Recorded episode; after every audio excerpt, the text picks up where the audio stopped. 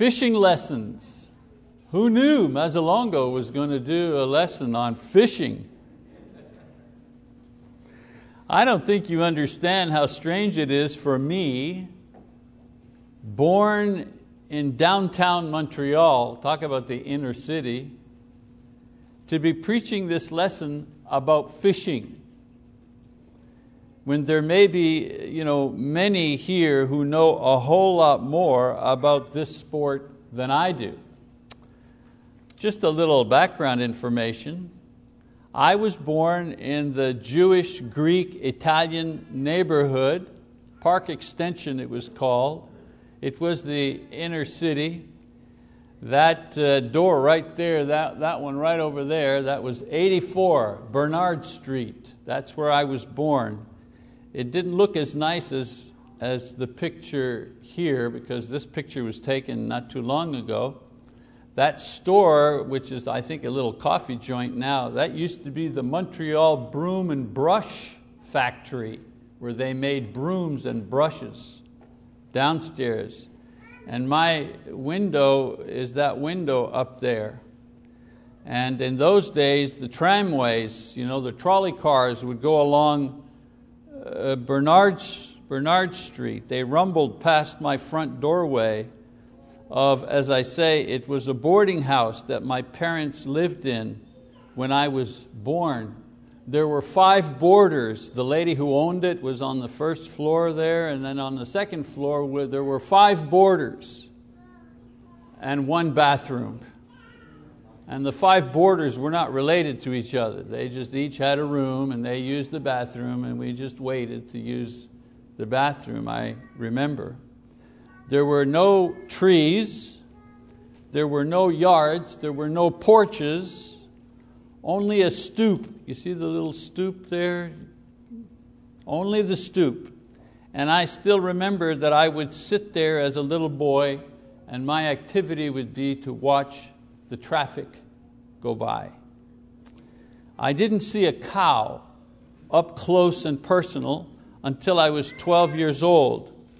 And the first time that I was in a rowboat and given a fishing rod, my notes say pole, but I've been corrected, fishing rod, I think I was 13, maybe 14 years old. So I have no memories of camping or the woods or fishing or hunting or any of these types of activities when I was a kid. My father, Tony, uh, my father and son outings happened when my dad, who was a bookie for the local mob in Montreal, would send a taxi for me at 10 o'clock, I'd get a call, say on a Thursday. My mother worked at night, and I'd get a call, and it'd be maybe 10 o'clock on a Thursday night, and he'd say, Mikey, yeah. He says, okay. He says, you want to have supper? Okay. He said, all right, well, put on your best suit, and you can borrow my cufflinks, and I'll send a car for you. And a car would come for me late at night, and it would take me to some Italian restaurant downtown where my father was doing business, and I would have supper with him, and then that car would then take me home after. Because after all, it was a school night, I had to get in before midnight. now I say all of this so you won't assume that I'm some kind of sportsman with lots of experience, you know, fishing for fish. Of course, since my adolescent years, I have been fishing with others, and I have come to understand the joys, some of them, that this sport brings to the many who participate in it. More importantly, as a Bible teacher, my fishing experiences have helped me to see certain parallels between fishing and ministry, especially the ministry of evangelism something that Marty has been talking about uh, during his class in the last several weeks. Perhaps Jesus had these parallels in mind when He called professional fishermen to become fishers of men. These parallels can certainly help us to examine ourselves as we observe our own ability and work as soul winners, especially here where we've not seen a whole lot of fishing lately. So let's talk about evangelism and fishing. And let's look, therefore, at seven parallels between fishing for fish and fishing for men. Parallel number one you don't catch any fish unless you go fishing. I'm starting easy here. Like everything else in life, fishing takes time. You need to actually go to the lake or to the river.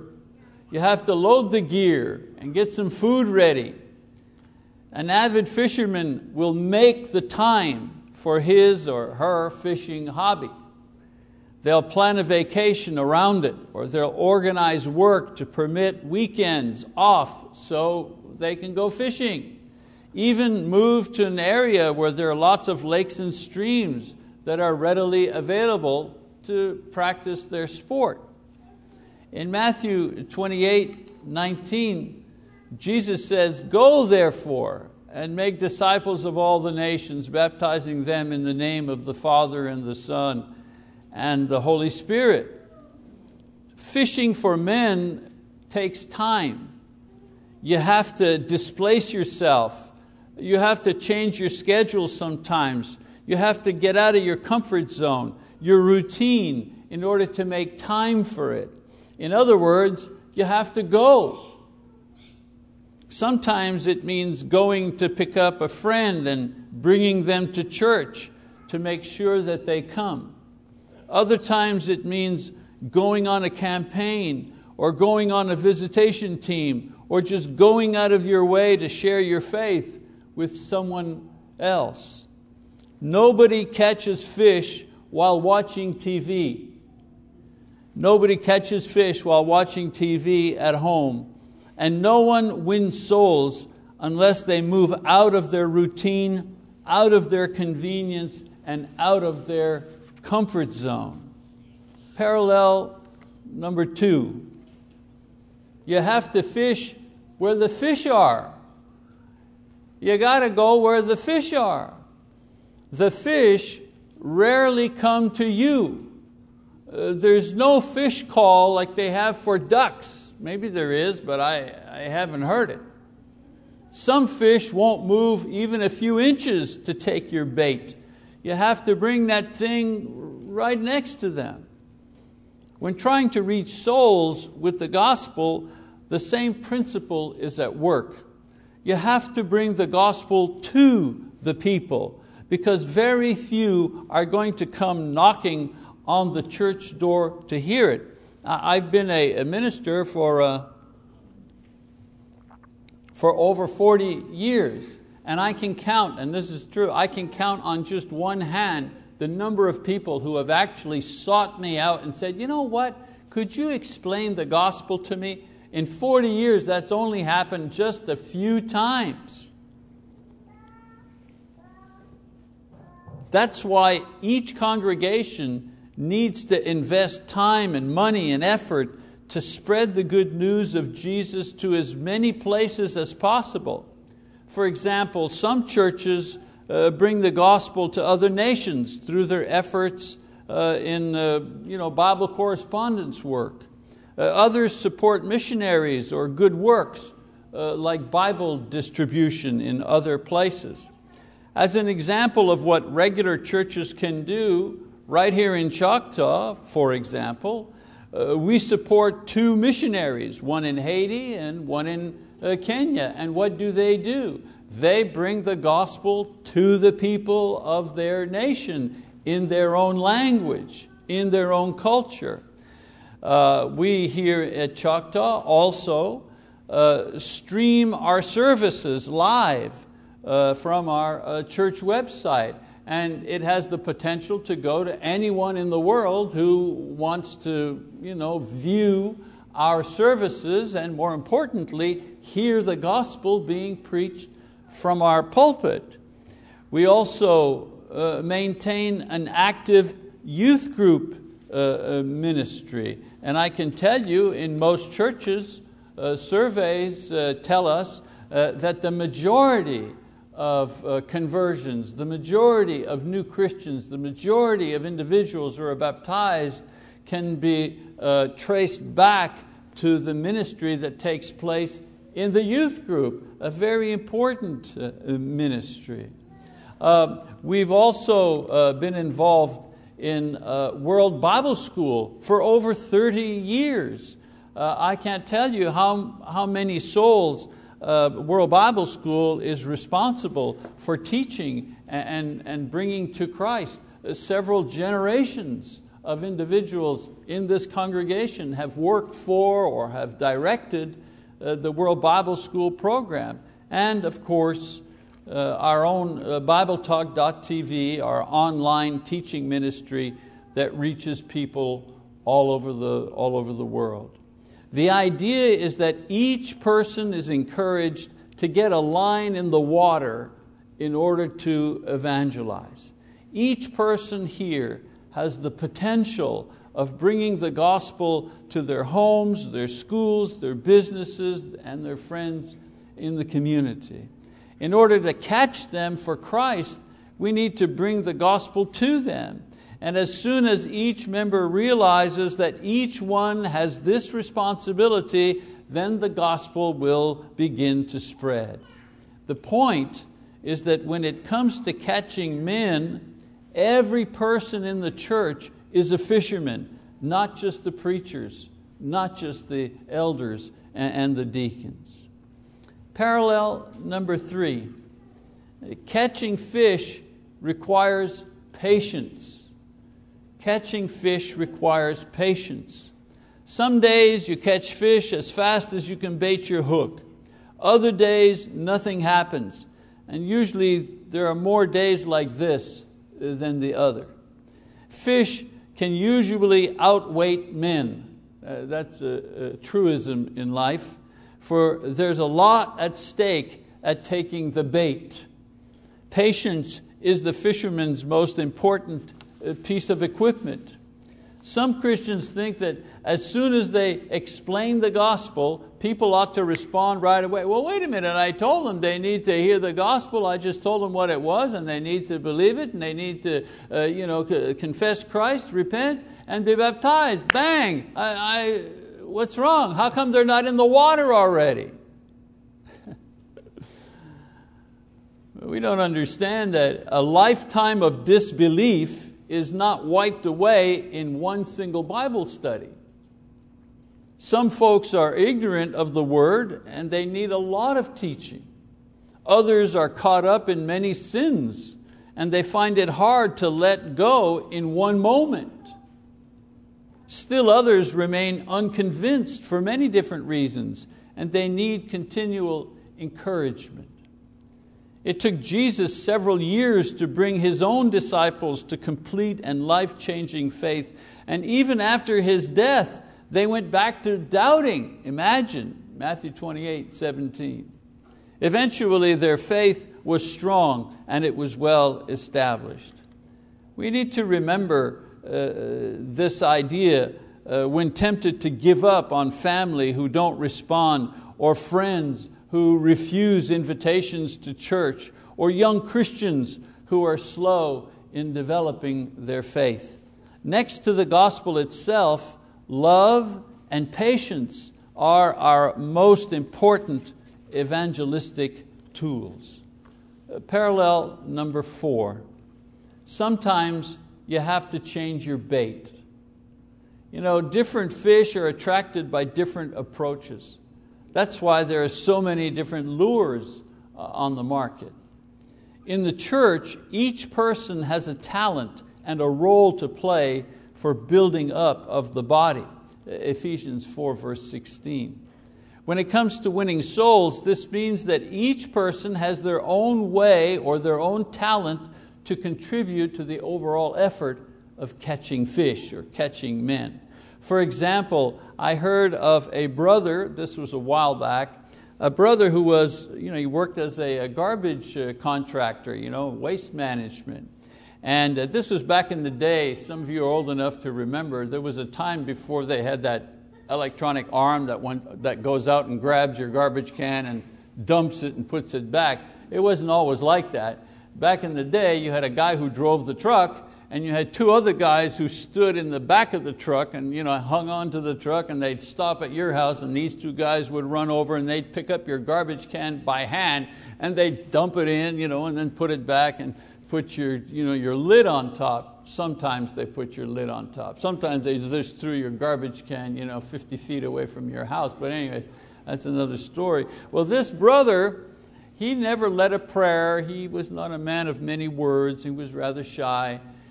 But he worked on the garbage truck, and what he would do is when he'd empty the garbage can, he'd put a track, a Bible track, in the lid of the garbage can and put the lid back on the garbage can and leave it. That was his way of fishing for men. So many, so many examples of this uh, in, the, in the church. Uh, some people are good at visiting.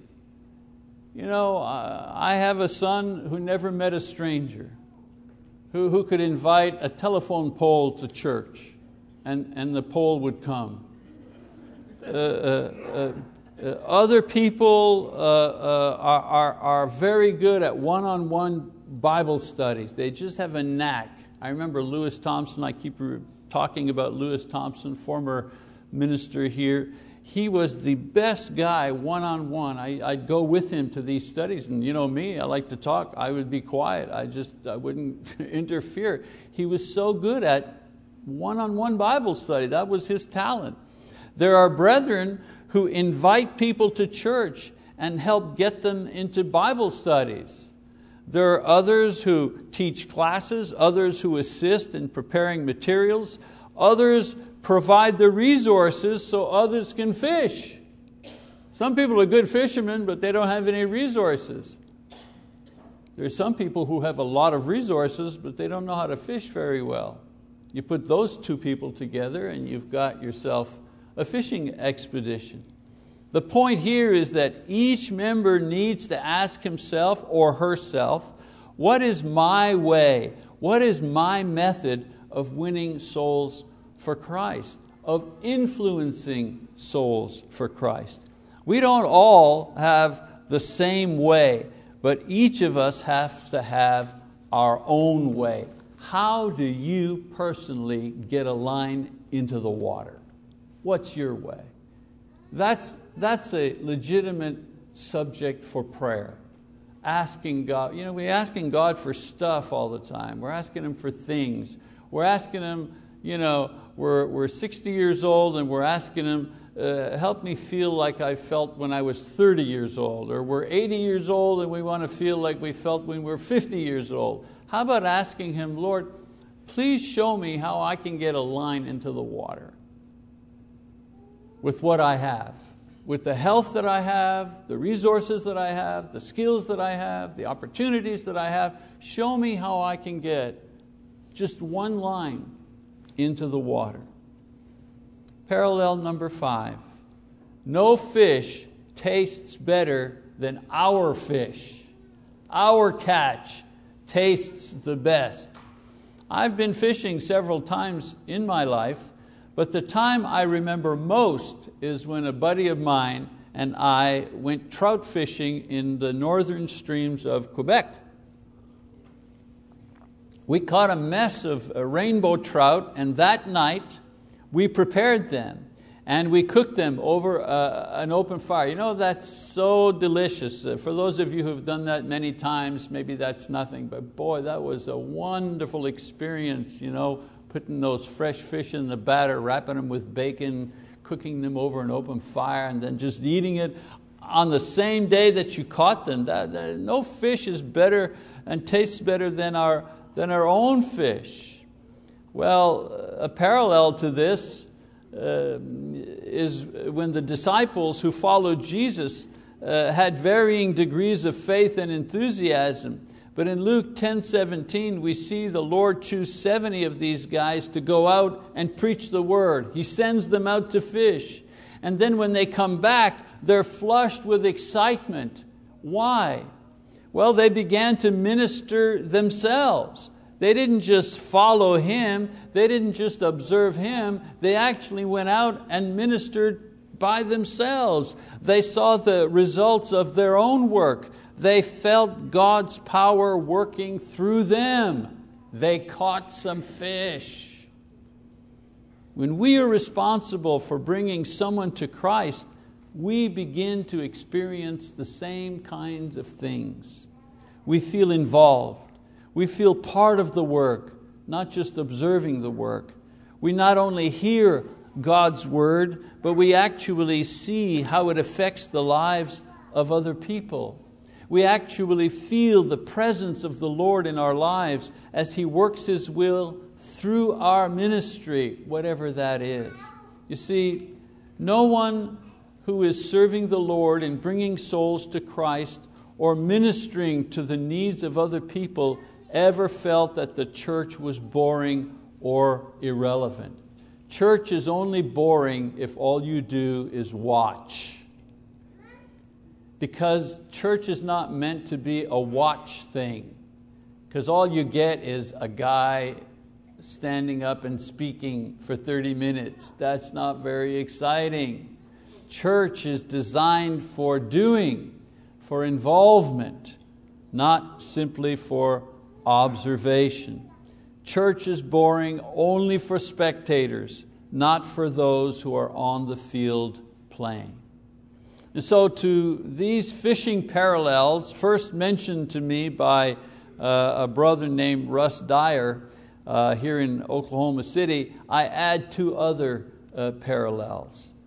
Parallel six fishing abilities are taught. No one was born knowing how to fish it is a learned skill. Perhaps I'm not much of a sportsman because I was born and raised in the big city by a father who knew nothing of the outdoors.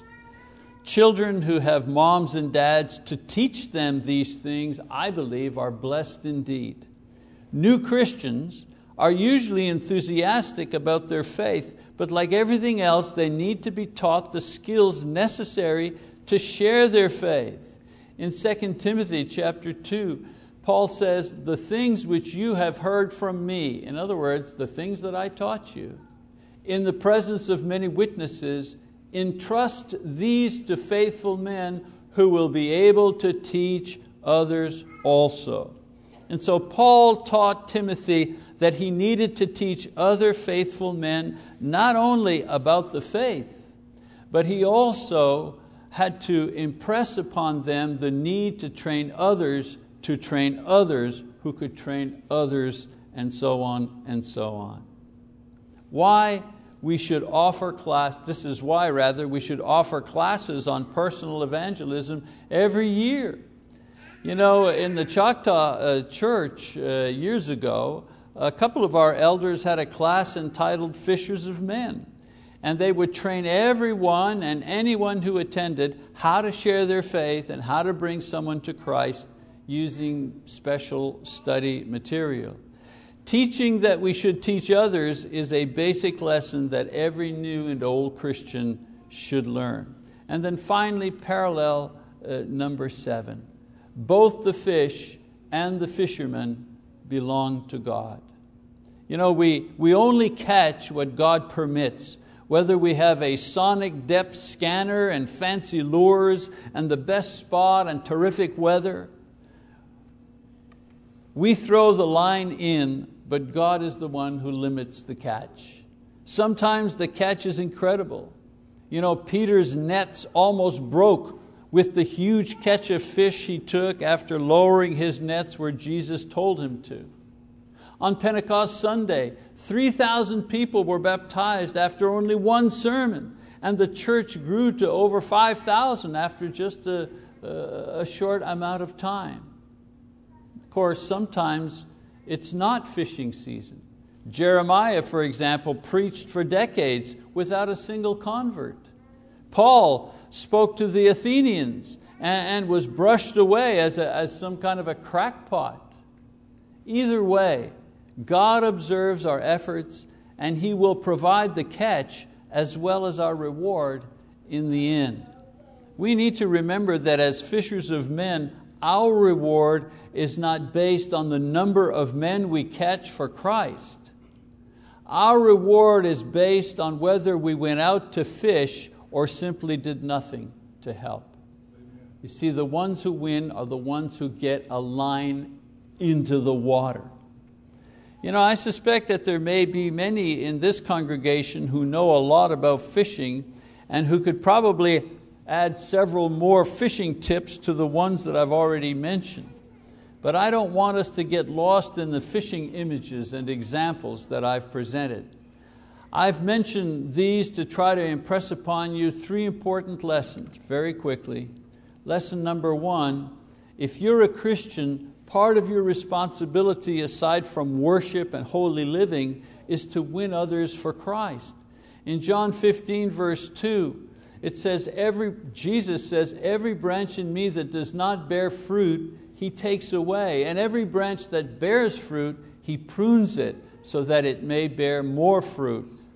He's talking about fishing here. Every branch, every person in Him needs to fish. The more you fish, the more He'll bless you. The less you fish, uh, you risk uh, being removed yourself. Second lesson each fishes differently. Another passage in 12, uh, Romans 12, 6, Paul says, Since we have gifts that differ according to the grace given to us, each of us is to exercise them accordingly. If prophecy, according to the proportion of his faith, and then he goes on to name several other gifts. We each have a different way of fishing, but the point I'm trying to make is each of us has to fish using our own particular way. And then lesson number three, fishing is rewarding. If you can deal with the rejection and the persecution, fishing for souls is the most rewarding and motivating experience in the Christian walk. What does it say in Acts 5? They rejoiced that they had been considered worthy to suffer shame for His name. The apostles had been beaten by the leaders because of their preaching. It says, and every day in the temple and from house to house, they kept right on teaching and preaching Jesus as the Christ. This church right here will not grow just because perhaps we attend a seminar or maybe we build an auditorium or we paint or we have new classes. That's how the building grows. But the church the church itself will grow when each member decides to go fishing with the Lord. There are plenty of fish in Choctaw. A lot of people say, oh, we've been here since 1939. Everybody knows we're here. And my answer to that is, nobody new has moved into Choctaw lately? There are no different people in those houses out there? Yeah, the houses are the same, but people keep moving in and out of those houses. There are plenty of fish in Choctaw. We just need more brethren to begin sinking a couple of more lines in the water. A personal testimony I want to end with uh, my lesson this morning. I am the product of somebody's fishing expedition. My father, I said, the mob guy, he died when I was 15, and for the next 15 years, I followed in his footsteps determined to live by not working, but rather by hustling other people with questionable rackets and schemes. But then somebody threw a line in the water while I was swimming by at the age of 30. A local congregation in Montreal put a small article in the paper that said, Sinners are welcome at the Church of Christ. It was an article about God's love for sinners. As far as I know, I'm the only person that ever responded to that ad. I saw the ad, I read the ad, and I said, you know what? They're talking about me. And I decided to go visit the church as a result of that ad. And I remember arriving that fall day at this little church here called the Lachine Church of Christ, uh, wearing jeans and a black shirt and a jean jacket and sunglasses, my cigarettes in my pocket. and sneaking into the back of the building. And I remember also a nice Jamaican lady, her name was Hemsy Brown. A nice Jamaican lady, she just came and sat next to me because you see, that's the way she fished. She never door knocked, she never taught anybody, she never did a course. But she wasn't shy to come up to this kind of surly, angry young man and just come and sit next to him. And she showed me how to use the songbook and she made me feel welcome. And when it was over, she hugged me. You know, as a Catholic, are you kidding me? You don't hug people in church. No, sir. You know, you, maybe a handshake, maybe, you know, at, uh, at Easter or something. But she hugged me and she looked right at me and she said, You'll come back next week, won't you? I said, Maybe. She said, I'll be here. I'll be watching for you. You see, this was a very small congregation, 30 people. It had no building program, it had no dynamic speakers, it had no fancy worship service with state of the art audio or visual aids. It had no young adult ministry to take care of my particular needs. All it had was this one line in the water, one single line, and all it caught was one fish with that one line. But you know what? I will be eternally grateful that they put that one line in the water because the fish they caught was me. And that fish became a fisher of men. And of course, with Hal's help and Choctaw's support, that fish has talked to over 8 million other fish in the last 15 years using the tool called Bible Talk. So God bless you with a great catch as you fish for the Lord. If for any reason you want to become a Christian, or you want to be restored as a faithful Christian, or you need help to be a better fisher of men, then this is a marvelous opportunity for you to do that as we stand and as we sing our song of encouragement.